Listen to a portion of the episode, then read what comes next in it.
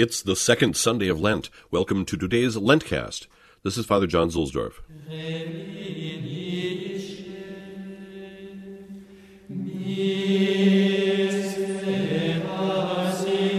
Our pilgrimage to the Roman stations continues today as we go to Santa Maria in Domnica.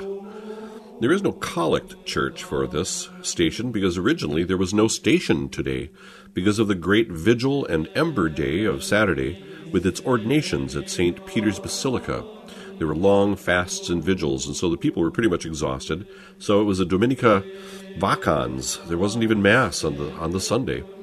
Eventually a church was assigned, but there is no special collect church. So we march up to the top of the Celian Hill all on our own, knowing that this road is so old that it was a Stone Age path from the Ford of the Tiber, and it is one of the most ancient human artifacts in Rome.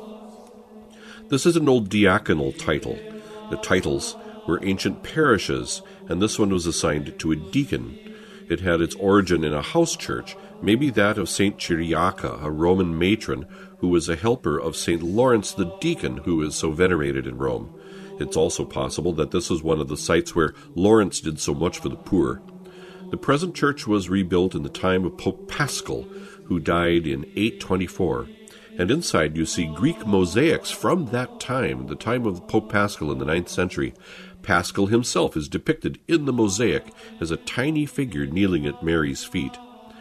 Mary is depicted as Theotokos, the Mother of God.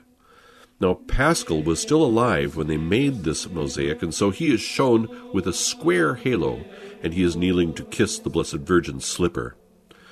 The church is also called Alla Navicella, because outside, in front of the facade, there is a boat-shaped fountain, a Navicella, placed in front of the church by Pope Leo X Medici.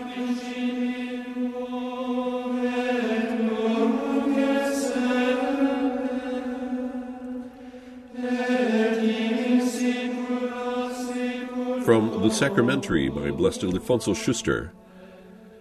Pious and simple souls are disturbed by any kind of innovation, as though they feared it would shatter the edifice of their faith, fortified by the buttress of patriotic tradition. To pray to God in those same formulas dedicated by the fathers, to sing those same hymns which comforted them in their sorrows and labors for the church. All this helps us to enter more completely into their devotion, and to be sharers with them in their hopes and their ideals.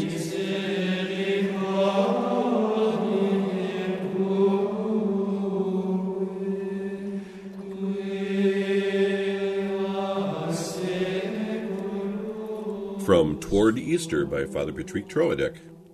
In today's epistle, St. Paul affirms that God wants us to be saints. To the Ephesians, he speaks in even greater detail.